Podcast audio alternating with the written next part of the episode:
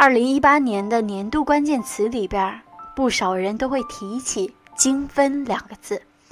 别紧张，这可不是什么贬义词。精神上的芬兰人，泛指的是像他们一样不爱社交，极度的注重个人空间的这种人。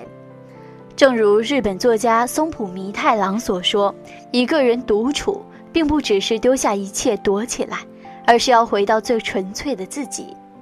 可无奈的是，在生活节奏越来越快的大城市里边，独处渐渐地成了一种奢望。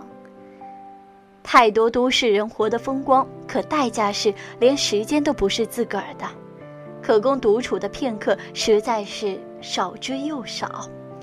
你看，每个人都需要一个能够把握的自我空间，作为高压快节奏的社会当中专属于自己的避难所。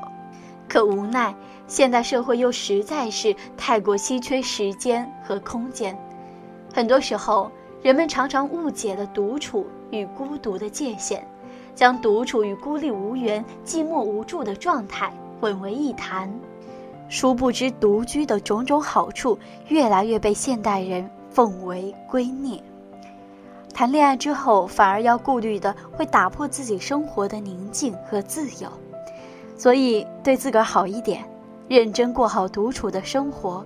毕竟，关上了灯之后，你能感受到的，只有你自己。